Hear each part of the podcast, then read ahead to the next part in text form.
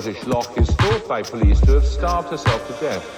The astonishing thing about this tragedy, though, is that she seems to have starved herself deliberately. She belonged to a cult, so-called cult, which practices breatharianism, the belief that you don't need food or water necessarily, but can live literally on air. This is the kitchen of a breatharian.